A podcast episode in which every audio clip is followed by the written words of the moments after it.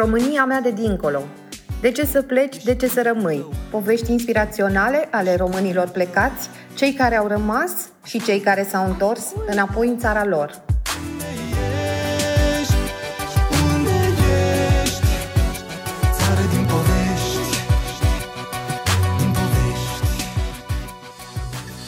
Să schimbăm în funcție de, cum se schimbă mintea noastră în funcție de mediul în care trăim, cum se, ni se schimbă convingerile, cum ni se schimbă credințele și atitudinile, inclusiv starea de sănătate.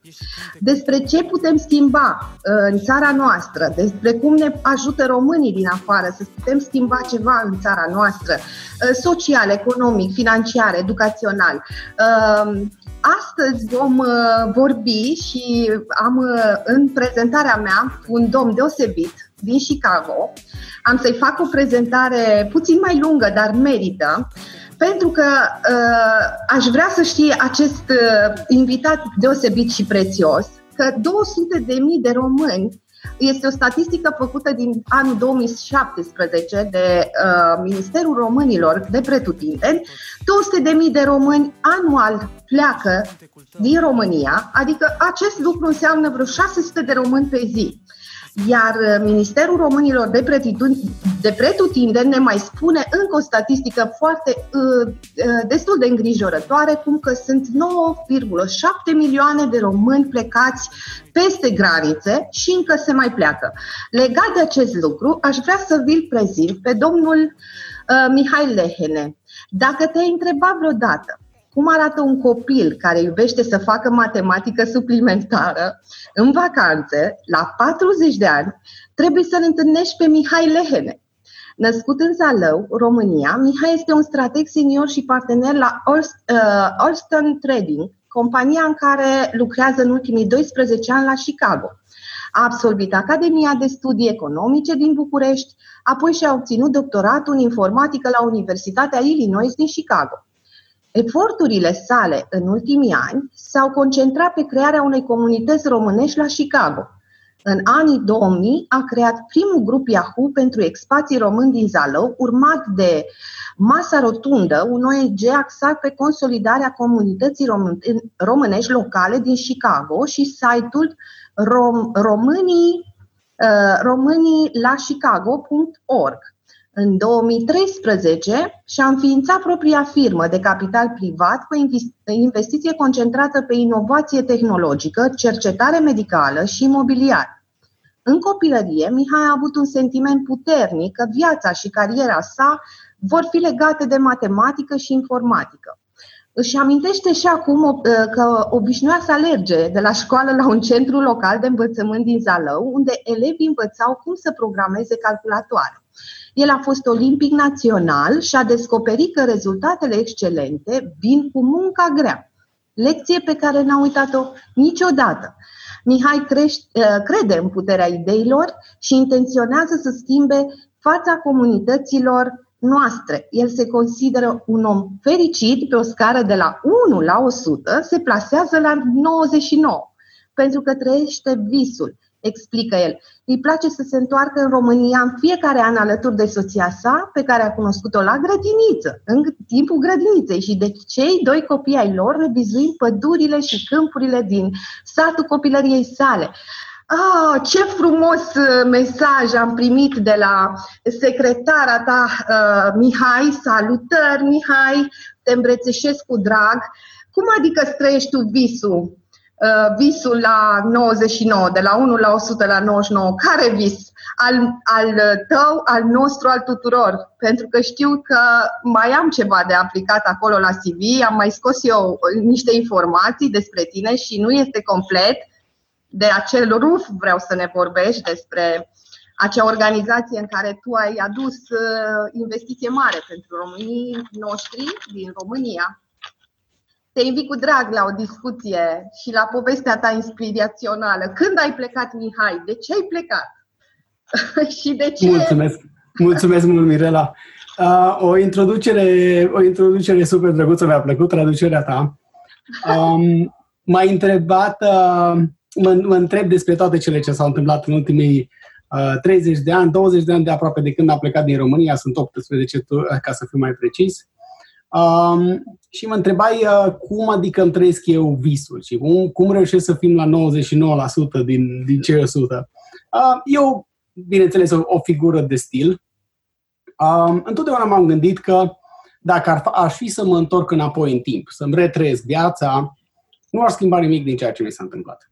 Și cam asta, cam așa am ajuns eu la cei 99 din 100%. Sigur că da mai este cel 1% pentru că totdeauna vrei să faci un pic mai mult și întotdeauna vrei să fii puțin, o versiune puțin mai bună a ta decât, uh, decât, cea, pe care, decât cea pe care o recunoști. Scuze. Minunat. Vre, vrei să reluăm? Vrei să reluăm e de acolo? Ok, e ok. Nu, mergem mai departe, facem uh, editare. Uh, Mihai, uh, spune-mi așa, când ai plecat în America, tu aveai un vis? Ai plecat cu visul de aici sau ți l-ai făurit acolo? Cum a fost treaba cu plecatul tău? Vreau să ne povestești exact uh, ca și la o cafea cu prietenii, de ce ai plecat, uh, ai plecat cu visul de aici, ți-ai făurit visul acolo, pentru că fiind un matematician de renume, uh, văd că ai luat premii și ai fost olimpic și ți-a plăcut matematica și îți place și acum să faci matematică în timpul tău liber. Care a fost visul tău când ai plecat de aici? Ce te-ai gândit să faci afară? Sau cum au venit toate următoarele acțiuni ale tale, strategiile tale? Că ai o groază de strategii.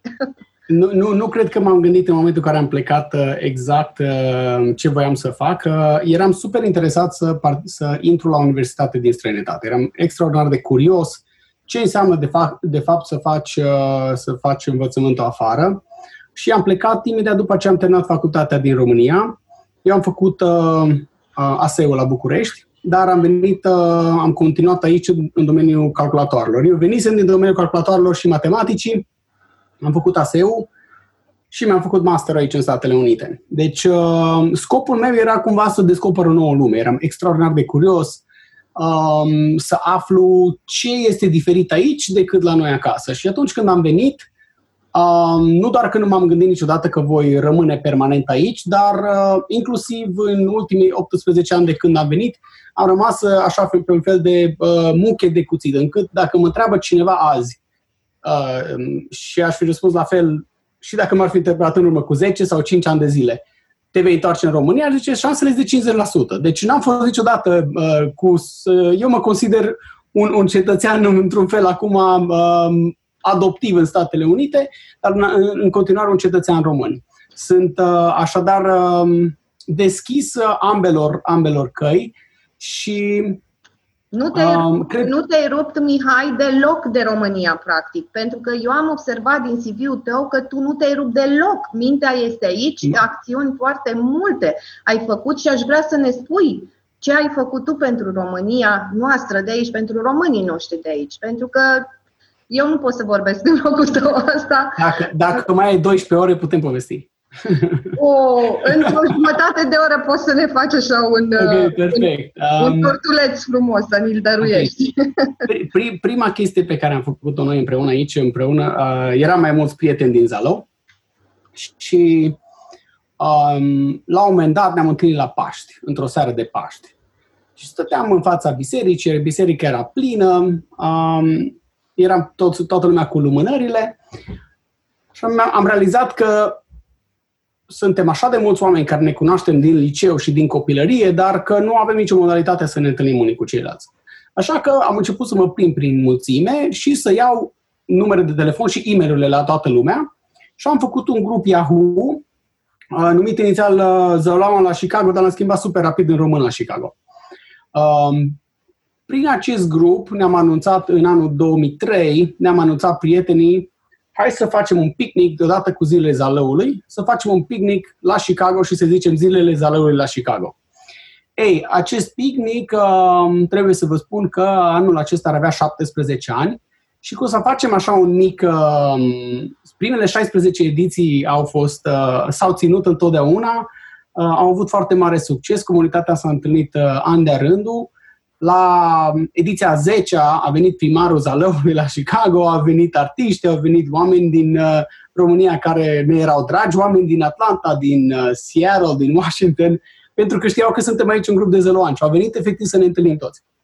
Minunat. Asta a fost prima chestie pe care am făcut-o la prima chestie pe care am făcut-o la Chicago, că eram în continuare um, student la facultate și, așa cum spuneam, tradiția continuă. În acest an o să ne întâlnim așa la 2 metri distanță și cu măști pe gură, dar o să facem totuși o poză ca să ne amintim că a avut loc și în acest an. Extraordinar. După aceea a continuat această, aceste evenimente, sunt heritajuri sau cum? Aceste evenimente sunt anuale. După da. aceea, tu ai făcut uh, o organizație prin care tu ai ajutat foarte mult uh, uh, partea aceasta, proiecte sociale pentru România. Mă, mă explic bine? Da, este vorba despre masa, rotundă, masa rotundă sau Roundtable Society. Cred că în engleză sună un pic mai bine decât da. are, are mai puține conotații, are mai puține conotații decât în limba română. Dar uh, și aș vrea să fac o precizare. Organizația nu am făcut-o eu. Am fost unul din cei șase membri fondatori ai organizațiilor respectivă. Uh, și de-a lungul timpului am avut uh, zeci de voluntari care au, uh, care au muncit și au, pus, uh, au dus pe umerii lor toate inițiativele pe care le-am avut noi de-a lungul timpului. Da, prin, uh, prin Roundtable am, uh, am avut uh, programe diverse, foarte multe legate de cultură inclusiv de la expoziție de pictură și concert George Enescu, până la, de exemplu, în anul 2008 am depus coroane la uh, mormântul lui Mircea Eliade, care este aici în, în Hyde Park, în, în, în the south side of Chicago, în partea de, în partea de sud. Um, da, am avut un, de exemplu, unul dintre programele noastre cele mai mișto. Am primit de la un, uh, de la un uh, sponsor local, local un apartament uh, pe care îl donam gratuit celor care veneau din România să stea prima lună. Deci pe bază de first come, first serve. Cine venea primul, primea putea să se înscrie acolo. Și o vreme a fost mulți oameni care au trecut pe acolo și uh, au avut unde să stea prima lună. Oameni care nu, au, nu cunoșteau pe nimeni aici. Încercam să-i ajutăm pe, pe noi nou veniți. În paralel cu Roundtable Society am uh, creat acum, asta am făcut-o personal, am făcut un website uh, numit uh, Român la Chicago. Acum că a apărut Facebook-ul, nu neapărat mai are așa de mare relevanță, deși rămâne în continuare foarte activ. La, la vârf aveam 15.000 de vizualizări pe lună și 25.000 de membri înregistrați și um, e așa un fel de mică publicitate, un website de mică publicitate. Gândește-te toți cei care își caută un job în Chicago sau dacă cineva are un job de oferit, pentru asta s-a folosit foarte mult. Uh, am nevoie de secretară, caut cineva să-mi instaleze parchet, uh, am nevoie de, nu știu, uh, șofer de tir. Absolut toate pozițiile se, se advertise, se pune acolo pe website. Website-ul era complet gratuit și uh, a fost uh, prima chestie pe care uh, eu am avut multe, uh, înainte, înainte de chestia asta am avut vreo patru inițiative în care am încercat să fac afaceri și toate s-au dus în, s-au dus în cap. Ei, Româna la Chicago nu m-am gândit niciodată că o să fie o afacere sau că o să, fie, că o să, că o să facă bani. N-am avut nicio intenție să-l monetizez, dar a fost prima chestie pe care am făcut-o și a continuat să producă bani de-a lungul timpului. Uh, după primii câțiva ani de zile am donat website-ul unei fundații non-profit. Uh, de fapt, aceeași fundație care organizează zilele zării la Chicago deci am donat, am donat acest website, dar oricum um, a fost uh, așa un micro cosm, un microcosmos al uh, comunității de aici din Chicago, o reflexie online a ceea ce se întâmpla de fapt în comunitatea noastră, unde se puneau toate evenimentele, toate acțiunile care se întâmplau. Deci, uh, pentru toți cei, cei care locuiau aici în Chicago, chiar dacă nu mă cunoșteau pe mine personal, rămân la Chicago însemna website-ul însemna foarte mult și chiar și astăzi mă întâlnesc cu oameni care, care le spun de website și da, da, da, acolo mi-am găsit primul job sau oh, a fost, de-a lungul timpului m-a ajutat așa de mult. Mai ales small business owners, oameni care au afaceri mici, mici. au beneficiat foarte mult de pe urmea website-ului. So, da, asta a fost a doua chestie și, într-adevăr, Roundtable Society, zilele zalăului, Uh, nu vreau, în afară de website, nu vreau să-mi iau uh, personal, uh, cum să spun, creditele sunt uh, împărțite cu foarte multă lume și au fost așa de mulți participanți la aceste acțiuni încât uh, nu vreau să se creadă că îmi iau, uh, știi, uh, atributul de autor sau, știi. Am înțeles, sunteți o echipă acolo și da, uh, fiecare, uh, chiar, uite, vroiam să te întreb, uh, Mihai, pentru că vreau să apăs așa niște puncte nevralgice nevralgice în ce sens? Pentru că Uh, și eu am colaborat foarte mult cu străinătatea, inclusiv Flavius, soțul meu, a colaborat da, da. la fel foarte mult cu străinătatea și ne, ne-a cam chemat străinătatea de fiecare dată, la fiecare eveniment, festival sau eu am lucrat foarte mult pe partea de frumusețe beauty și acolo am avut uh, foarte multe premii, am diplomă de make-up artist internațional, pot lucra de oriunde, sunt designer, uh, fac baby yoga pentru că sunt pasionată de yoga de la 27 de ani și am dezvoltat și din această pasiune. Deci eu fac tot ce îmi place, da? Și trăiesc și fac bani din ceea ce îmi place, dar mi-e foarte, foarte dificil Uh, să dezvolt aici acest business al meu care ajută comunitatea. Da? Nu este numai visul meu, este visul meu se întrepătrunde cu visul celorlalte femei care vor să fie mame, să arate bine, să fie sănătoase, pentru că sunt coach trainer de sănătate și atunci eu am spus că frumusețea vine la pachet cu interiorul. Și uh, cu interiorul tău, cu mentalitatea ta. Uh, ce ți-a fost ție cel mai greu când ai plecat? Dacă ai avut uh, ceva de schimbat în mentalitatea ta, dacă ai fost primit ostil de cei din afară, dacă tu ai schimbat ceva în interiorul tău atunci când ai plecat de aici, ce ar trebui să schimbăm noi ca români ca să putem uh, fi români de succes, chiar și la noi în țară? Pentru că nu trebuie să plecăm toți. Eu zic că eu cu tine putem colabora în așa fel încât să fie bine și în țara noastră. Ce crezi tu că trebuie să se schimbe? În uh, viziunea noastră a românilor, pentru că aici sunt sistemele date peste cap un pic, uh, nu, nu intrăm în amănuntele acestea, nu le atacăm pe acestea, vreau doar să vorbim de credințele, de atitudinile unui român care vrea să facă ceva pentru el și pentru țara lui. Da, um, o întrebare cu multe întrebări.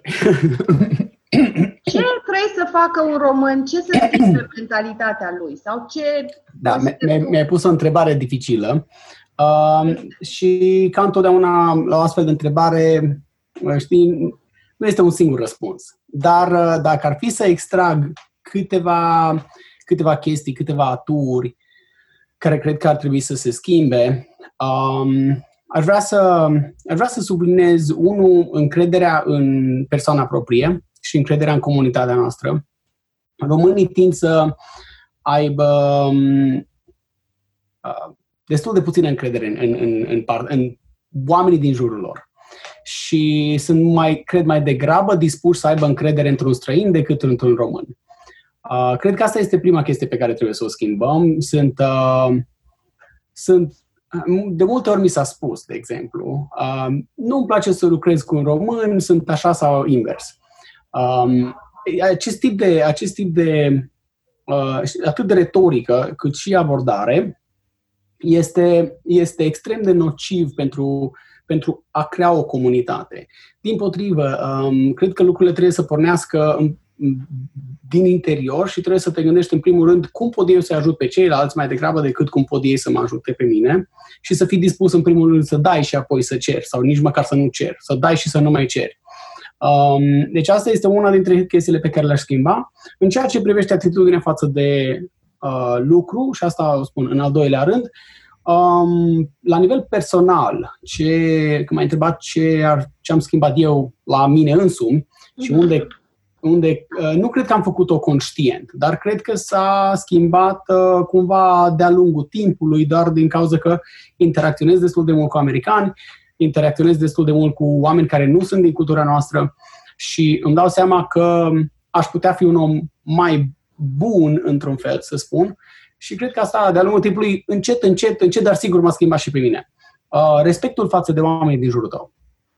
Uh, respectul față de muncă, respectul față de uh, superior, dacă există, respectul față de subalterni și respectul pentru oamenii cu care n-ai nimic de a face, oamenii cu care te întâlnești în trafic. Deci, uh, da, dacă ar fi să dacă ar fi să aleg două, două chestii care le-am putea schimba, așa, în general, în legătură în ceea ce privește mentalitatea românilor, uh, atât la nivel de individual cât și la nivel de comunitate, cred că sunt acestea două. Încrederea în oamenii din jurul tău și respectul față de, față de cei din jur. Asta este și părerea mea, uh, să nu moară și capra vecinului, să avem acea uh, gândire colectivă, de echipă, nu? Asta da. spui tu, să avem gândirea uh, colectivă și ca să ai încredere în sine, cred că trebuie să devii un bun expert. Pe domeniul tău, pentru că nu poți să ai o încredere în sine dacă tu nu știi cu ce se mănâncă uh, jobul tău, da? Și aici avem o problemă în România că există oameni nepotriviți la joburi nepotrivite. Uh, îți dau un exemplu în care dacă eu până la 42 de ani am fost contabil, mi se permite să fac o școală de asistență medical la 42 de ani, 3 ani de zile, pe bani și după aceea să lucrez la capul bolnavului, la capul uh, pacientului, în spitale, ceea ce mi se pare destul de dificil să-ți formezi uh, caracteristicile acelea, empatia, compasiunea, dragostea și să poți să uh, dai tot ce mai bun din tine ca expert, ca profesionist. Aici sunt multe lucruri de rezolvat cumva pe partea aceasta. Uh, Uh, Zimi, uh, Mihai, este foarte greu la voi să deschizi, un, uh, să deschizi o firmă, să dai drumul la o firmă, să îți faci propria ta firmă în America, în Chicago. Cum este acolo legislația? Mă refer din punct de vedere legislativ, că aici ne trebuie... Da, asta e... Uh, asta e o întrebare foarte bună, pentru că um, am o opinie. am o opinie în ceea ce privește acest aspect. Um, lucrez, uh, am business-ul propriu acum de destul de mulți ani, uh, undeva peste, peste 10 ani și uh, prin natura ceea ce fac, eu sunt un serial investor, se cheamă. Nu sunt un antreprenor, sunt un investitor și investesc în, în, multe, în multe companii. Um, prin, prin natura ceea ce fac, pot să văd cât de, cât de ușor sau de greu se mișcă lucrurile. Trebuie să spun că am investiții atât în Statele Unite cât și în România, deci pot face o paralelă. Majoritatea investițiilor sunt aici, în, în, în Statele Unite. Și uh, părerea mea este că dacă ar fi să dau o notă de la 1 la 10 birocrației din Statele Unite, nu le-aș da o notă foarte bună, le-aș da poate un 7,5, 8, 7,5 să zicem. În schimb, în momentul în care mă duc în România, nu cred că aș urca peste 2, 2,5. Deci, uh, Uh, birocrația în România este com- ridicată la complet alt, uh, cum să zic, alt nivel. Este, um, comparativ cu ceea ce avem noi aici, este absolut uh, incredibil ceea ce văd mergând în România. Complexitatea rulării unui business ca atare, complexitatea Uh, managementului și complexitatea planificării pe termen lung este mm, mult mai dificil să faci asta în, în România decât este să, este să o faci aici.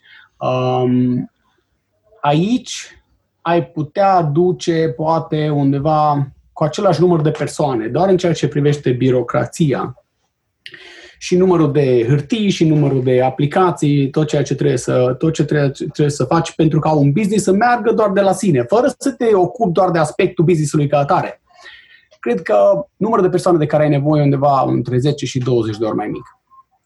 Deci, um, uh, dacă aici am nevoie de un angajat să se ocupe pentru 10 firme, în România ai nevoie poate de 3 angajați pentru o firmă. Nu este, este imposibil de imaginat discrepanța dintre cele două sisteme și cât de dificil este, de fapt, pentru un investitor din afară să vină în România și să vadă genul de bariere care ți se pun în cale. Um, și dacă mă întreb pe mine ce trage România în jos sau în spate în 2020, uh, nu este așa de mult mentalitatea individului cât uh, Acum, și nu, nu, pretind că sunt, nu pretind că sunt un, un expert în domeniu, dar este o, pur și simplu o părere personală. În primul rând, corupția și în al doilea rând, birocrația. Deci, um, mai degrabă aș lupta. Să știi că la nivel de, la nivel de mentalitate, um, spune la început că poate, că poate România au mult de învățat de la cei din afară. În mod clar au multe de învățat de la cei din afară. Dar din punct de vedere a mentalității, cred că s-au făcut uh, foarte mulți pași înainte și că lumea este mult mai deschisă și uh, am întâlnit de la nivel de individ, am întâlnit foarte mulți oameni care sunt absolut extraordinari în ceea ce fac. Uh, din acest motiv, uh, sigur că da, poate la nivel de penetrare în populație asta se poate extinde mai mult, dar există acești indivizi care pot da exemplu mai departe și uh, care de fapt reprezintă o lumină vie în ceea ce se întâmplă în România. În schimb, în momentul în care te uiți în domeniul ăsta de uh, corupție și birocrație, uh, mi se pare uh, aproape întuneric de plin. Deci nu suntem nici pe departe acolo unde ar trebui să fim.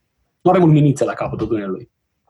Exact, uh, ai apăsat uh, punctele nevralgice pentru că na, noi lucrăm în mediul public și uh, pot să spun personal, cu mâna pe inimă, că oamenii, românii, sunt extrem de creativi, extrem de muncitori. Numai că sunt aceste blocaje ales unui sistem în care ei nu pot să-și desfășoare activitatea așa cum și-o doresc. Iar acum cu COVID-ul nu mai spunem cât suntem în faliment, că și eu nu mai am grupe și uh, ne reinventăm și așa mai departe. E un popor sufletit și extrem de creativ Uh, în schimb, foarte mulți români pleacă din acest motiv. Nici măcar am uh, luat interviuri, am luat interviuri și în Germania, și în, uh, și în Anglia, și în Spania. N-au plecat mulți români în afară pentru faptul că n-aveau bani. Au plecat să-și facă visul. Exact ca tine, că tu spui că îți faci visul. Apropo, ești un performer. Dacă 99 Uh, pe scara de la 1 la 100, tu la 99% îți trăiești visul, mi se pare că ești performer. Cât timp aloși tu uh, jobului tău și familiei tale? Pentru că ești tătic cu doi copilași și spunem da. așa, cât timp aloși tu? Uh, care sunt, cum le împarți, că toate sunt priorități, mie mi se pare și familia o prioritate, dar și jobul și tot ceea ce faci tu. Um, da, asta e o întrebare o întrebare simplă, dar foarte dificilă pentru mine personal. Pentru că uh, dacă mă întreb dacă mă întrebi uh, dacă există ceva ce regret, știi, uitându-mă în spate, este tocmai acest lucru, faptul că nu am, nu am mai mult timp să le acord celor din jurul meu. Deci, uh, în mod, uh, în, în mod cert, îmi fac timp pentru ei și îmi dedic timp uh, familiei. Uh, în momentul în care aveam un job de la 9 la 5, uh, de multe ori reușeam sau nu am lucrat niciodată de la 9 la 5, mai era mai degrabă de la 6 la 4. Dar uh, când lucram de la 6 la 4, reușeam întotdeauna să trag linie și să zic, ok, am venit acasă și acum timpul meu este pentru familie. Și a fost o perioadă destul de lungă în care um, chiar am reușit să, să mențin acest echilibru, știi? Acum, pentru mine, sigur că da, lucrurile s-au schimbat foarte mult de-a lungul timpului. Dacă mă întreb cum a fost în momentul în care s-au născut copiii mei, aveam poate singurul lucru care mă, mă preocupa era uh, jobul meu pe care îl aveam la ora respectivă. Ulterior, în momentul în care mi-am deschis firma de investiții, au fost uh, câțiva ani foarte dificili în care am încercat să mă ocup personal de amândouă. Um, în fine, în cele din urmă, um, am găsit un CEO la firmă și mă bazez pe ea pentru tot ceea ce înseamnă, știi, de ducerea lucrurilor mai departe, mersul, mersul înainte. Um, și asta mi-a dat timp de câțiva ani de zile, așa o pauză bine meritată în care am reușit să, din nou, să mă concentrez, știi, pe ceea ce de fapt ar trebui să fac. Uh, poate cel mai important lucru pe care ar trebui să-l fac în viața mea, poziția mea de tată. Um, dar um, în urmă cu un an de zile, aici iar a apărut un, un nou pol de distracție, așa, de, distracție nu în sensul, distraction în românește se traduce, uh, cum, cum se traduce distraction? Undeva? Nu, uh, poftim? Distraction, de, de distragere. Da, distragere, ceva care îmi distrage atenția. Um, am, am început să lucrez foarte mult pentru uh, non-profitul pe care l-am creat, Romanian Narrative Fund, și uh, mai ales în contextul în care, la ora actuală, cu coronavirus, suntem acasă de dimineața până seara, uh, practic orele încep să se întrepătrundă și nu mai știi când lucrez, nu mai am un, uh, un orar foarte bine pus la punct și pot să zic că am zile în care poate lucrez 14-16 ore pe zi fără să văd nimic altceva și uh, da, ar trebui să-mi regăsesc acest echilibru. Uh, căutăm, uh, mergem într-o direcție bună, așa aș, aș vrea să spun și uh, știu că o să ajung acolo, dar uh, da, cel puțin la ora actuală cred că sunt multe zile în care nu reușesc să găsesc acest echilibru de care aș avea nevoie între familie și da, știți, uh, Mihai, uh, nici măcar nu trebuie să ne simțim vinovați, pentru că copiii o să ia tiparul părinților. Părinții mei au lucrat, au făcut ceva, eu asta spun. Calitatea timpului da. petrecut cu cei mici e mai important decât cantitatea. Stau mult și degeaba și nu se întâmplă nimic decât să îi îmbrățișez, să mă conectez cu ei, să le spun vă iubesc, aveți încredere, tati vă iubește sau mami vă iubește și ei iau oricum tiparele noastre și văd ce fac părinții, vor face și ei. Așa că eu nu mă simt vinovată când sunt foarte ocupată Uh, tocmai din acest motiv am citit cărțile de parenting, am zis ok, dacă și șefii cei mari spun, înseamnă că sunt ok și că nu trebuie să mă simt prost, că muncesc mai mult decât, uh, decât 8 uh, ore pe zi, pentru că asta înseamnă un antreprenor, un om care da. Să aibă succes, chiar și sâmbătă și duminica noi lucrăm și așa mai departe. Mm, este, este foarte... Am un interviu cu ele. Okay. Ok. Soția. Uite, spune, spune, spune hello Claudiei. Bună! Bună, Claudia! Mă te cunosc. Am, bine să te cunosc. Servus. Ce familie! Am, am dat so, soția cu care m-am cunoscut la grădiniță. minunat, deci aveți o poveste, asta trebuie să îmi spui acum, neapărat, neapărat. Este minunată povestea ta de dragoste. Cum adică de la grădiniță? Că hai să începem să vorbim de aici. Cum adică de la grădiniță? Că las pe mine ai okay. să-ți spună povestea, că mai întreabă. O zi bună, pa! Servus, servus! Ei, acum nu ne-am ținut de mână la grădiniță. Uh, dar ne-am cunoscut, am mers la aceeași, am mers la aceeași grădiniță în Păcii, în strada Păcii, în Zalău și uh, Uh, când ne-am uh, reîntâlnit la liceu după 12 ani sau cât o fi fost, uh, țineam minte că e fetița cu codițe de la grădiniță, știi? Uh, și, în fine, eram atunci cu plete lungi, blond, uh, toată lumea zicea, oh, cine e Mihai cu nasul sus pe sus, în fine, fără să mă cunoască, bineînțeles. Deci ani de zile n-am avut nimic de a face unul cu celălalt. Ne eram, aveam clasele unul lângă celălalt și ne întâlneam pe coridor, sigur că ne salutam, dar cam atât era tot.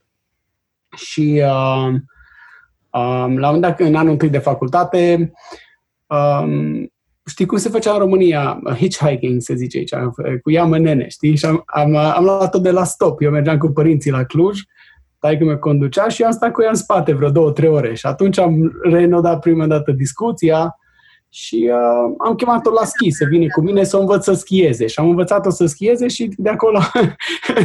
de acolo aia a fost suficient. Aia a fost suficient. Uite am învățat-o să acum îmi vine o idee. Uh, care e secretul vostru? Că aveți un cuplu longeviv. Care este secretul? Care crezi tu că e secretul? Ia ce face, tu ce faci? Adică voi vă cunoașteți de atunci, dar nu s-au cunoscut de atunci și s-au mai despărțit sau mai...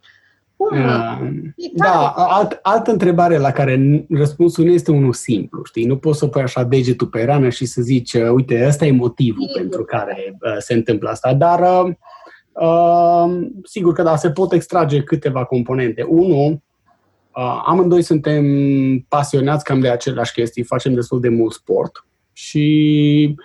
Ajung uh, la subiectul ăsta.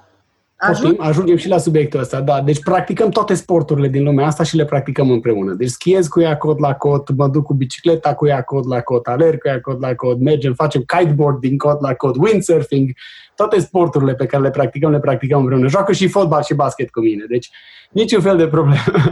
uh, și um, asta, asta e o chestie foarte importantă, cred, să ai, să ai o chestie comună, știi, pe care să o împarți, o, niște pasiuni comune. Um, dar um, asta nu ar fi suficient. Cred că, în primul și în primul rând, um, ne respectăm. Eu o respect foarte mult și sunt convins că și ea mă respectă pe mine foarte mult. Uh, ne respectăm reciproc. Asta, asta pentru că um, cred, sincer, în undeva în adâncul sufletului, că mi-am găsit uh, un egal. Știi? Deci, din punct de vedere intelectual, din punct de vedere, cum să zic, de um, abordarea lucrurilor, uh, mai mult decât atât, uh, știu că um, căsătorile, multe dintre ele sunt diferite, știi?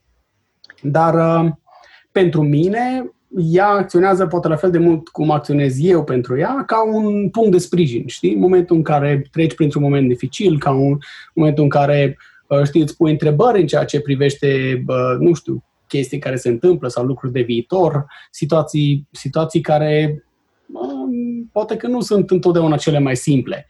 Um, și întotdeauna a fost așa un, uh, um, cum să zic, un factor de calm și care mi-a adus uh, nu doar speranță, dar și încredere că lucrurile să fie bine. Ești un optimist. Și nu da. ești genul de bărbat care să vină acasă de la job și să zică nevastă ce mi-ai pus tu mie în seara asta pe masă. Vreau să văd ce mi-ai gătit și dacă mă aștept cu drag și așa. Voi vă, vă completați foarte bine și reciproc, bănuiesc că vă crește singur copii, uh, da? Că și aici... Ce înseamnă singur? Noi avem o babysitter, o tanti Vali, care de vreo 10 ani de zile acum ne face ciorbă în fiecare zi și e acolo aici cu noi. Deci singur nu neapărat și nu știu dacă ne-am descurcat singur, ar fi foarte dificil. Da, știu, dar eu am familii, am copii care sunt, uh, apropo de baby yoga, când vin la cursuri, primul lucru pe care le întreb, mami, pe tine cine te ajută acasă? Și spune, păi da, păi am trei copii și nu mă ajută nimeni. Wrong. Te duci și ți iei un ajutor. Nu se poate fără ajutor, pentru că o să ajungi la un moment dat să transmiți toată starea ta de oboseală, de stres, de anxietate copilului și atunci ai nevoie de un ajutor. Păi cine să mă ajute? Nu știu, mama, tata, vecinul, uh, nu contează. Cineva să te ajute, este da, nevoie. Da, sunt perfect de acord. Uh, da, Mihai, deci uh, vroiam să-mi spui un pic de, uh, de ruf. Da. De ruf. de ruf. Este ok. Că, o poveste, o poveste foarte interesantă și uh, uh, foarte lungă. Aia ziceam, dacă ai... Eu am foarte multe povești, în general. Deci, uh, dacă vrei da? să mă asculți... Mihai, dacă vrei să mă... Spune tu că eu știu de la Flavius niște lucruri. Vreau să spui tu, nu fi modest, vreau, vreau să aud de românii. Vor ajunge aceste materiale la românii din diaspora, la România noastră. Deci vreau să știe toți românii ce se întâmplă cu aceste organizații, ce faceți voi acolo, pentru că sunt lucruri absolut importante și de care oamenii probabil că nici nu știu. Da, deci um, hai să zicem, din nou înainte de a începe, uh, trebuie să spun că de multe ori în momentul în care ai o poveste și o duci înainte, știi, poate părea că tu ești cel care, uh, știi, ești autor sau îți iei, uh, știi, anumite anumite veleități, știi, care ale proiectului le iei cumva în spate și uh, um, vreau să prefațez tot ceea ce spun prin faptul că Romania Red Fund n-ar fi posibil fără zecile de voluntari care s-au implicat uh, în ultimii ani, miile de ore. Doar în luna aprilie am avut uh, peste 2400 de ore de voluntariat într-o singură lună. Uh, sunt organizații care au 2400 de ore de voluntariat într-un singur an. Um, deci, uh, e extraordinar de mult efort din partea foarte multor oameni. Prima noastră acțiune uh, mai mare uh, a implicat peste 80 și ceva de voluntari. Um, deci, um, nu, nu, vreau să, nu vreau să se creadă că știi, ceea ce voi spune în următoarele momente este în vreun fel, mi se, mi se atribuie mie direct.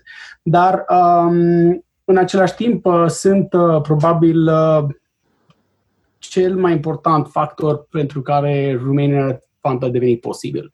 În sensul că um, um, da, mă gândesc cum sună, știi, chestia asta. Sunt așa de mulți oameni, totuși, este cel mai important factor. Ați adus în România niște bani, nu știu, ați adus uh, niște fonduri, nu? Da, am ad- da corect. Um, ajungem și acolo, ajungem și acolo. Cel mai important lucru a fost să încercăm să aducem oamenii împreună și să-i convingem că pot să fac o diferență.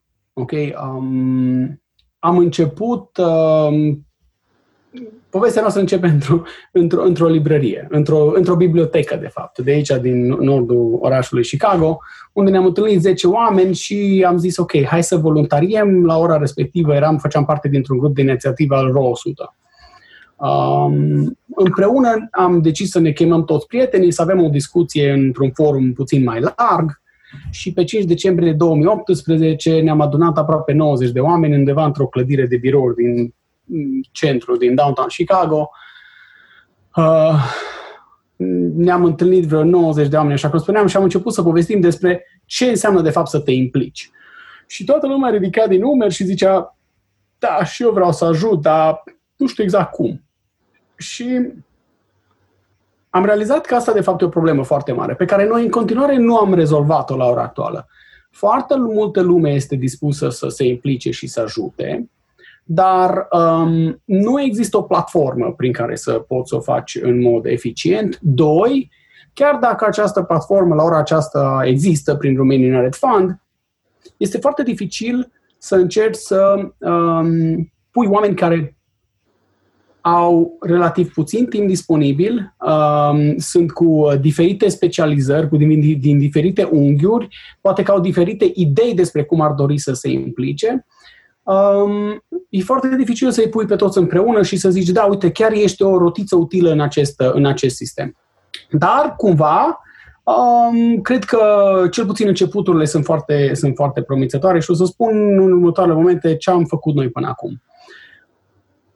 După ce am avut, acea loc, a avut loc acea întâlnire, um, în luna martie anul tre- anului trecut, am avut o, uh, o discuție cu o organizație din România numită Declic și am decis să uh, ne implicăm noi ca grup de voluntari în um, promovarea sau, în fine, în, în, să încercăm să scoatem oamenii care erau în diaspora să-i scoatem la vot. Era vorba de votul uh, europarlamentarilor, dar contextul era cel în care România era guvernată de, nici mi-aduc aminte, uh, tandemul Dăncilă-Dragnea, cu toate problemele care veneau în jurul lor și uh, cred că mulți din diaspora s-au simțit responsabili să, să spună ceva, să facă o, o diferență, să zică nu sunt de acord cu ceea ce se întâmplă. Oameni, acești oameni nu mă reprezintă personal uh, și Uh, cred că revolta aceasta s-a simțit în momentul în care oamenii au ieșit, în sute de mii de oameni au ieșit în stradă să voteze, așa cum i-ați văzut în, în, în toată diaspora.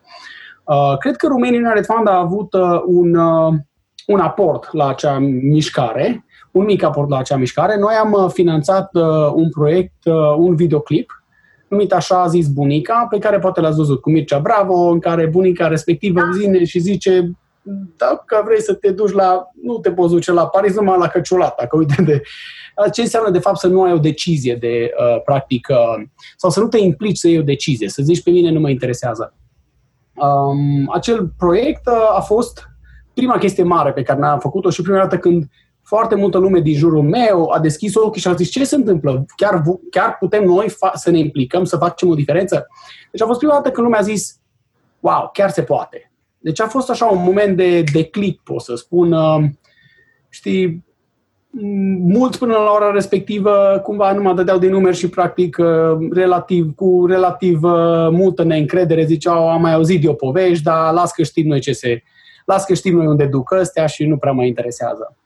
Um, a doua chestie pe care am făcut-o noi și am muncit o vară întreagă pentru chestia asta, am făcut un fundraiser în luna decembrie aici la Chicago, la care am adus 340 uh, de oameni, oameni din, din diverse domenii, de la uh, profesori până la oameni de afaceri, uh, toată comunitatea, de fapt, cei care au dorit au, să, să învețe despre acest proiect și despre Romanian Red Fund, ne-am întâlnit undeva într-o locație super mișto și i-am adus pe cei de la Tășureasa Social din România să ne facă o prezentare a proiectului. Uh, via, a proiectului Via Transilvanica. De fapt, uh, nu știu câți de mulți dintre ascultătorii tăi știu despre Via Transilvanica, tăi noștri știu despre Via Transilvanica, dar uh, este o, o, o rută de hiking, un, un, un traseu de 1000 de kilometri care parcurge România de la nord la sud și care noi sperăm că de-a lungul timpului va aduce milioane de vizitatori uh, să vină pe jos să viziteze România și frumusețile Transilvaniei. Um, la acest fundraiser, practic nu am făcut un super big splash, adică a fost un foarte, o chestie foarte mare pentru noi. Am strâns 100, aproape 110.000 de dolari, um, care a fost uh, suficient pentru 100 de kilometri de via Transilvania, ca exact 10% din, din, uh, din, din, din distanța uh, respectivă. Și uh, a fost, uh, cred, sunt convins, cel mai mare fundraiser până la ora respectivă din, din toată diaspora românească, oriunde în lume. Um, ne-a pus un, destul de mult pe hartă acest eveniment. Um, am avut foarte multă lume care s-a implicat în acea perioadă și cărora nu le venea să creadă efectiv um, știi, rezultatul pe care l-am, l-am avut. Um, cam, cam asta s-a întâmplat anul trecut. Anul acesta, în schimb, nu știu cât de mult vrei să mergem în direcția a ceea ce a continuat să se întâmple cu România în Elefant și unde mergem noi pe viitor, dar um, cred că povestea nu ar fi completă dacă nu ar spune că în contextul coronavirus noi și Flavius uh, ne ajută foarte mult cu chestia asta și el și mulți alții așa ca el. Um, am avut uh, sute de oameni care au strâns uh, fonduri prin Romania Minare Fund pentru România, peste 500 de, peste 500 de oameni din întreaga lume.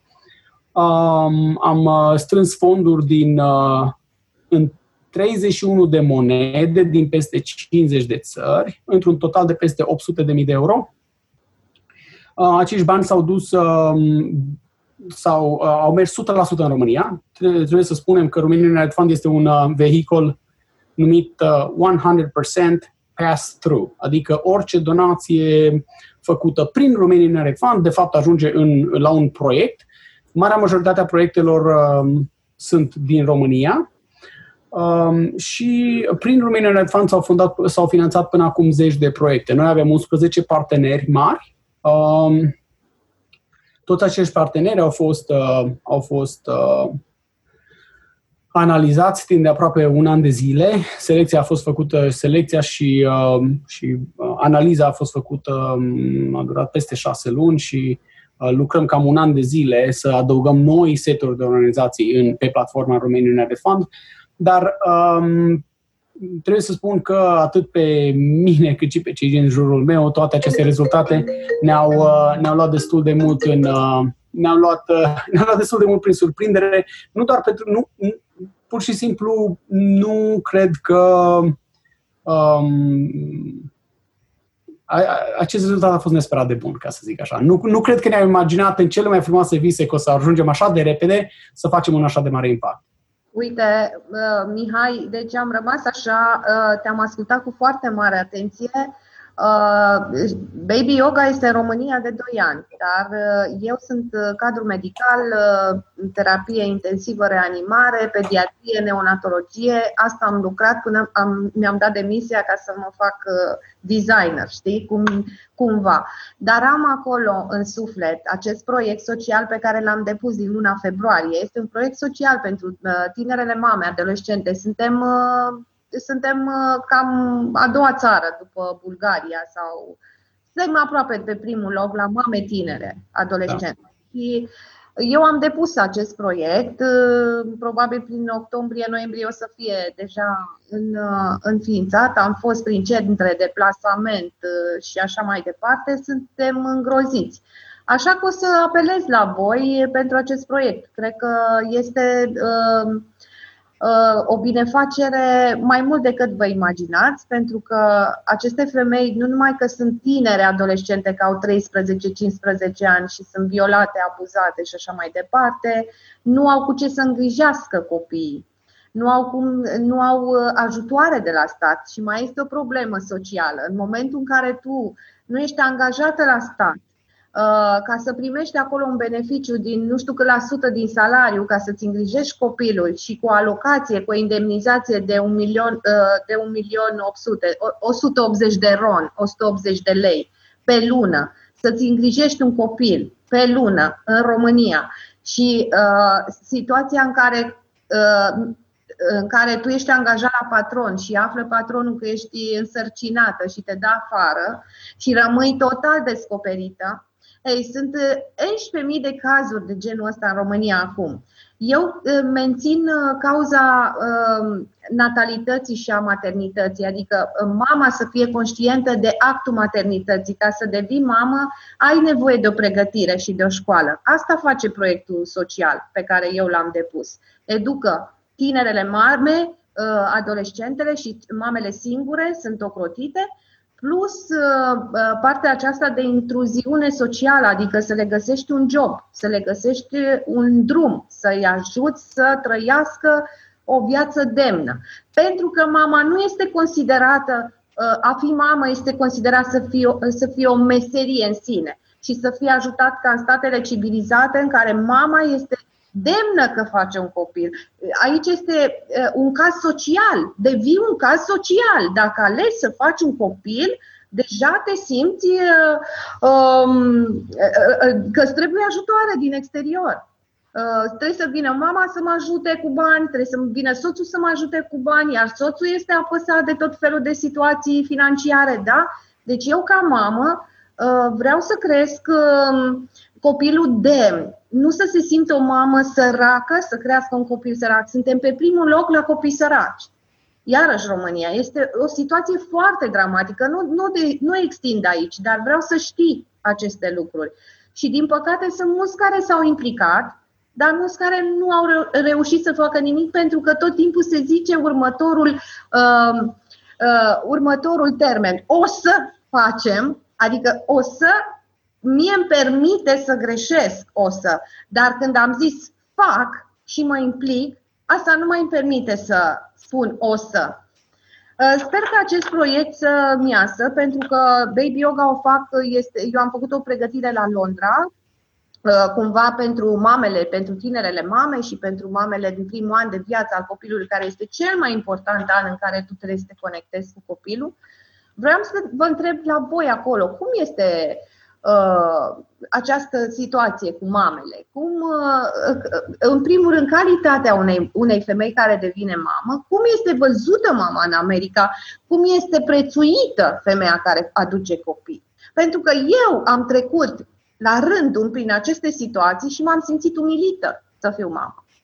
Adică o mamă își pierde visele, scuză-mă Mihai, o mamă își pierde visele, o mamă își pierde uh, relațiile sociale o mamă își pierde prietenii, o mamă este izolată cumva ca să-și crească pui, o mamă care nu are o viziune asupra vieții, își pierde, își pierde și partea socială și economică, își pierde și jobul, își pierde, nu știu, te simți așa că ești total plin, da, și ai nevoie de ajutoare, să vină cineva să mă ajute. Mie mi se pare lipsit de demnitate să, da? Ok, trebuie să mă ajute statul. Eu zic că trebuie să mă ajute statul în sensul acesta, să-mi ofere un, o da, uh, sunt, uh, tot, ceea ce ai, tot ceea ce ai ridicat tu este um, absolut uh, dezirabil și corect și mi se pare foarte normal ca uh, societatea în general, de la societatea civilă până la stat, să, să privească acest, uh, acest act ca un fel de, uh, cum să zic, minune care de fapt se întâmplă în, în rândul nostru.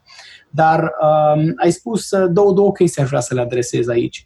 Unu, uh, să știi că uh, este o diferență foarte mare între, între statele din vestul Europei și America în ceea ce privește atitudinea față de uh, statutul mamei, okay? pentru că um, Statele Unite este poate în urma României în ceea ce privește suportul pe care îl oferă mamei. Asta nu trebuie să um, cum să zic, asta, asta nu înseamnă neapărat că mamele ca atare sunt mai, pusi, mai puțin susținute, um, dar există, diverse din, există o dinamică diferită aici decât există în România.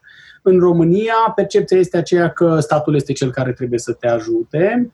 În uh, Statele Unite, această percepție este extrem de uh, redusă și uh, diminuată de faptul că accentul se pune foarte mult pe individ și pe, ceea ce, și pe responsabilitatea individuală, dar și în același timp pe societatea civilă. Numărul mare de, de organizații non-profit care există în Statele Unite este extrem de mare. Nu știu, vorbim de uh, uh, poate chiar milioane de, de non-profituri, dacă nu, dacă nu milioane, cel puțin câteva sute de mii. Um, practic, comunitatea reușește să se auto-organizeze în sprijinul cauzelor care, care merită susținute. Ok? Și asta se face foarte mult la nivel local, um, nu așa de mult prin uh, intervenție uh, federală sau guvernamentală. Trebuie să ținem minte că uh, statul în Statele Unite este de două feluri. Este atât o, adică de, de aceea se numește Statele Unite, pentru că ai un guvern federal și apoi un guvern local. Um, aceste guverne se implică relativ puțin în, în, în susținerea um, susținerea mamelor și a familiilor, dar, um, așa cum spuneam, există alte mecanisme de, prin care societatea și mamele, în general, um, reușesc să se adapteze situației. Um, nu știu dacă vrei să mai discutăm despre acest subiect, dar aș vrea să mă întorc doar câteva minute la um, un, un punct pe care tu l-ai atins puțin înainte. Uh, spuneai despre faptul că uh, ar trebui Romanian Fund ar, ar fi ar fi foarte bine să se implice în, în, într-o, în, în, într-un, uh, în, în susținerea organizațiilor din România, non-profit din România, grassroots, le zicem, adică din, din rândul oamenilor de, de rând um, și care activează la nivelul um, comunității, la nivelul oamenilor de rând. Um, cred că pentru noi, pentru Romanian Internet Fund, acest lucru este un, uh, un ideal, uh, dar uh, un ideal destul de, cum să zic, nu foarte apropiat. Pentru că trebuie să ținem minte uh, ne-am, ne-am gândit și noi foarte mult la chestia asta. Există pentru fiecare organizație pe care noi o susținem, uh, avem, noi avem o responsabilitate extraordinară sau cel puțin ne autoimpunem această responsabilitate de a răspunde în fața donatorilor noștri în ceea ce privește organizațiile pe care le finanțăm. Asta înseamnă că um, procesul nostru de due diligence, procesul prin care noi Um, ne asigurăm că aceste organizații sunt uh, viabile este uh, nu doar extensiv, adică uh, destul de elaborat, dar în același timp criteriile sunt foarte stricte la ora actuală. Și asta în primul rând pentru că um, noi nu avem capacitatea să sprijinim mii de organizații. Dacă stai să te gândești, sunt mii de organizații la nivel local în diverse, în diverse puncte din România, Uh, în al doilea rând, este, această, este vorba de această, uh, cum să zic, uh, responsabilitate colectivă față de cei care donează și um, uh, cred, că, cred că la ora actuală, din păcate, majoritatea, majoritatea uh, ONG-urilor din România nu sunt, uh, nu, nu, nu se clasif, nu se, uh, cum să zic, nu se califică din punct de vedere um, instituțional, de governance. De exemplu, noi cerem ca organizațiile să aibă un board of directors, să aibă minim trei ani de zile. Deci este, este relativ dificil să ajungi la acel statut, dar um, în același timp trebuie să înțelegem că uh, asta și garantează donatorilor noștri că aceste organizații sunt nu doar viabile, dar vor reuși să vor reuși să-și implementeze proiectele și uh, misiunea pe termen lung Uh, chiar dacă noi nu am existat. Și asta e foarte important pentru noi, pentru că noi, noi poate nu vom fi acolo în fiecare zi și uh, uh, este foarte important ca aceste programe să aibă o continuitate și să și să ofere un, un serviciu real, un impact în comunitățile respective. Dar, încă o dată, ca să mă întorc, ca să fac așa un cerc, să vedem unde am început, spuneam, într-o situație ideală și peste câțiva ani de zile, ar fi frumos să ne gândim la Romanian United Fund ca vehiculul prin care diaspora reușește să susțină nu 11, nu 30, 20-30 vor fi poate până la nivelul anului 2020, ci sute sau mii de organizații non-profit uh, din, uh, nu doar din România, ci uh, oriunde în lume, un, care, care, orice fel de organizație care aduce beneficiu unor români. Poate fi organizație din Barcelona, poate fi organizație din UK care se adresează imigranților români din, din Luton, um, dar um, cam așa ne imaginăm și noi România Red Funds și aș vrea să cred că dacă noi vom uh, rezista aici, um, această instituție pe care o creăm, uh, cu o viziune globală uh, până la urmă, um, să devină așa un, uh, un liant pentru pentru uh, diaspora și un mecanism prin care noi, noi reușim, de fapt, să sprijinim în felul în care putem, cu cât putem, să sprijinim uh, uh, aceste proiecte de, de care nouă până la urmă ne pasă foarte mult. Mihai, uh, eu cred că resursa cea mai importantă în România la ora actuală este educația, nici măcar banii. Educația, pentru că ai spus un lucru extraordinar că mamele da. acolo nici măcar nu cred că au concediu de maternitate. Dar în momentul în care fac un bebeluș, se gândesc de o mie de ori ce înseamnă? Pe plan, plan strategic, plan de afaceri, peste 10 ani, în 2 ani, cine mă ajută, cum fac. E, la noi este o, este o foarte mare nevoie, este o resursă această educație, încă din școli sau în societate, pentru că atunci nu s-ar, nu s-ar mai întâmpla atâtea lucruri. În schimb, educația este cum este acum în România. Uh, proiectul social uh, pe care eu îl fac este despre educația mamelor, ceea ce cred, uh, a femeilor, a femeilor în general, ceea ce cred că este resursa cea mai importantă. Ne apropiem de final și dacă ne apropiem de final, am eu întrebările mele personale. Ce citești?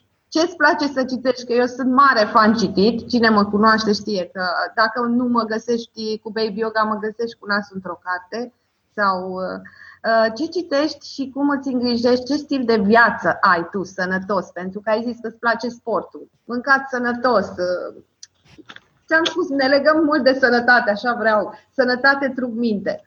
Ok. Uh, um, citesc și eu foarte mult. Uh, pe vremuri citeam, uh, citeam serial, știi? Uh, începeam o carte și începeam următoarea și așa mai departe. Um, acum am ajuns în situația în care citesc uh, câteodată până la 15 cărți în paralel. Uh, de multe ori, da, și uh, cum să zic, uh, depinde foarte mult de um, depinde foarte mult de felul în care mă simt la momentul respectiv. Când mă duc în excursie, um, îmi iau așa un tank mare și poate pe avion citesc o carte, ajung pe plajă, citesc altă carte. Nu citesc uh, aproape nimic din care um, să nu învăț ceva. Am renunțat de foarte mult timp la beletristică. Um, nu din cauza că nu-mi place, iubesc, iubesc beletristica, dar um, cred că am așa o, o sete de cunoaștere și asta nu înseamnă neapărat doar să înveți despre, uh, nu știu, nu, nu, nu citesc neapărat cărți profesionale.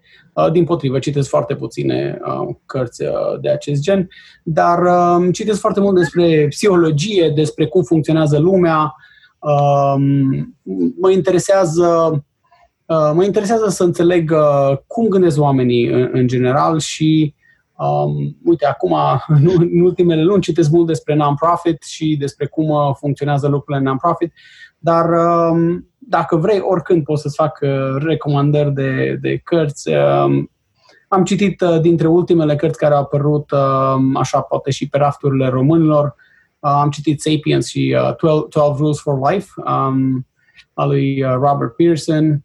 Um, da, pot să fac recomandări de cărți oricând și spun uh, cele care îmi plac, le devorez de două, trei ori câteodată și uh, um, îmi, place, îmi place foarte, foarte foarte mult să citesc. Am citit și 27 de pași lui Tibiu Șeriu pe care vă recomand, cartea um, care a adus Via Transilvanica un pic mai departe pe, de, de, de a fi realizată. Practic, da. ei din acei bani, din vânzarea acelei cărți, au pus uh, fundamentul primelor câteva zeci de kilometri de via transilvanica și uh, să spun că mi-a, mi-a plăcut. A fost ultima carte în românește pe care am citit-o, care mi-a plăcut foarte mult și vă recomand cu drag. Uh, așa și mă întrebai uh, cum facem uh, să avem o, un, un stil de viață foarte sănătos. Uite, aici mă completează soția din nou foarte bine. Uh, în sensul că mă trage foarte mult. Ea, ea face sport în fiecare zi, minim 30 de minute, uh, și mă ambiționează și mă trage și pe mine încet în direcția respectivă. Um, mâncăm destul de mult, uh, încercăm să mâncăm destul de multe verdețuri și nu, nu prea mâncăm fast food sau așa, mâncăm uh, foarte mult mâncare gătită acasă, mâncăm foarte românește. Uh, avem, cred că, cel mai bune ciorbe din tot orașul Chicago. Nu, hai să nu zicem cele mai bune ciorbe, dar printre cele mai bune ciorbe din orașul Chicago făcute la noi acasă. Um, și am învățat și pe copii să mănânce românește. Sunt foarte mândru de bucătăria românească. Uh, dar uh, sigur că da, da, uh, noi locuind în Chicago este unul din cele mai cosmopolite orașe din lume și uh, tindem să trecem prin uh, absolut toată gama de uh, ce înseamnă uh, mâncăruri uh, cât de cât exotice, să zic așa. Deci, uh, în fine, Încer- încercăm, încercăm să ținem un echilibru. Niciodată nu am fost de părere că, știi, dacă... Adică fiecare cu, cu părerea lui. Eu, am, eu, am, eu întotdeauna am crezut că trebuie să ții un uh, echilibru, în, în special, adică sau... Um, scuze, mai să ne întoarcem și asta poți să scoți afară. Uh, întotdeauna am crezut că trebuie să menținem un echilibru tot ceea ce facem, inclusiv în momentul în care mâncăm. Deci nu poți să fii 100% vegan sau 100% carne sau 100% eu astăzi fac dietă. Din potrivă, nu mănânci nici prea mult, nici prea puțin, nici prea așa, nici foarte, foarte, știi? Deci trebuie să ai undeva la mijloc și să ai un echilibru. Echilibru, exact, echilibru, despre echilibru. Deci pentru hrană, pentru suflet citim, neapărat, uh-huh. și hrană pentru, așa, ciorbă românească, hrană pentru celule și pentru uh, biologia noastră, hrană românească. Limba românească o vorbesc copiii? Da, da, da, da, bineînțeles. Da, sigur că da. da. Um, păi, um, unul, tu știi că noi suntem aici mulți români. Uh, toți prietenii noștri sunt români și ziceai că pentru hrană, hrană sufle, sufletească citim. Mai există, un, mai există o singură, o, încă o chestie de aici care lipsește. Uh, uh, familia și prietenii. Și asta cred că uh, și, dacă, și dacă nu citești, și dacă nu mănânci neapărat extraordinar de sănătos, cred că mi se pare cel mai important lucru și poate lucru care te va menține în longeviv cel mai mult. Să petreci uh, timp alături de cei dragi și să te, cum să zic, să simți că, că um, aparții unei comunități. Și cercul nostru larg de aici, din Chicago, doar de români, um, e vorba de câteva sute de familii. Deci, uh, din cer, cercuri și cercuri de, de români se intersectează unele între ele, dar, așa, cercul meu lărgit personal sau centrul familiei noastre lărgit este cel puțin 100 de familii și cred că ne vedem fiecare între noi de cel puțin câteva ori pe an. Um, da, asta, asta mi se pare extrem de important și cred că trebuie adăugat acolo la hrană, știi, pentru suflet și cum să, cum să menții un echilibru și să fii fericit. Da, pentru că creierul nostru este organ social, are nevoie de prieteni, are nevoie de familie, are nevoie să crească și această pandemie pe noi ne-a cam uh, Uh, nu, nu e chiar bine. Chiar văd și la fica mea care s-a izolat în tablete, facem școala pe tablete, acasă stăm prea mult pe tablete, mami, tati au uh, plecat că au treabă și la 13 da. ani cauți uh, informații spe- senzaționalul, spectaculosul pe internet. E, aici eu sunt un pic mai dură, știi, mai tai uh, așa, uh, ascut fierăstrău, că n-am ce să fac, câteodată nu mai ascut. Nu vreau să fac asta, dar am voie pentru că am fost la traininguri pentru părinți și când trebuie, trebuie. Spui gata, stop, asta e regulă, trebuie să avem și reguli. Uh, Mihai, a fost o mare și o mare plăcere să te ascult, o deosebită Stimă. plăcere. Uh, îți mulțumim foarte, foarte mult pentru toate informațiile și pentru faptul că ți-ai rupt din timpul tău, știu cât ești de ocupat. Cu drag, cu foarte mult drag, să știi. Uh, nu, niciodată pentru tine. Mesaj pentru de final de la tine că eu tac și vreau să spui tu un mesaj pentru toți românii de aici. Așa, un gând bun. Întotdeauna, nici, niciodată n-am fost bun, știi, când zicea lumea, fă un toast sau ceva, știi? Și ziceam, te rog frumos, nu mă pune pe mine.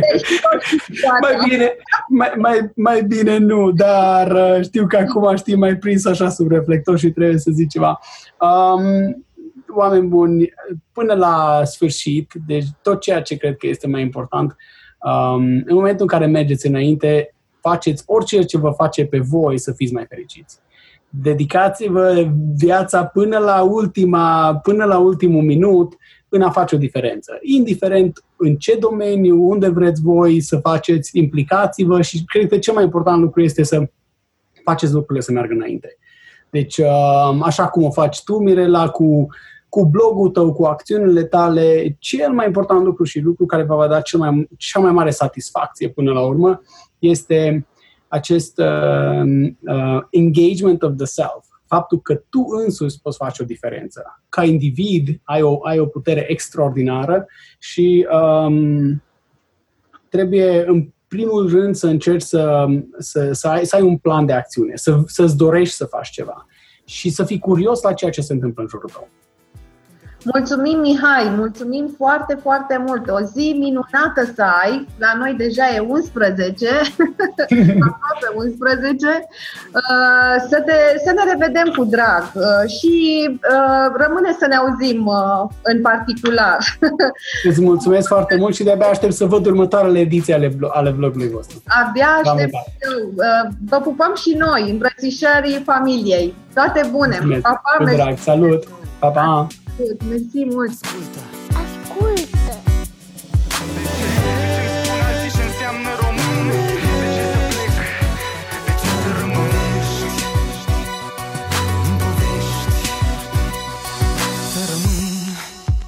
Tati, vreau să din poveste.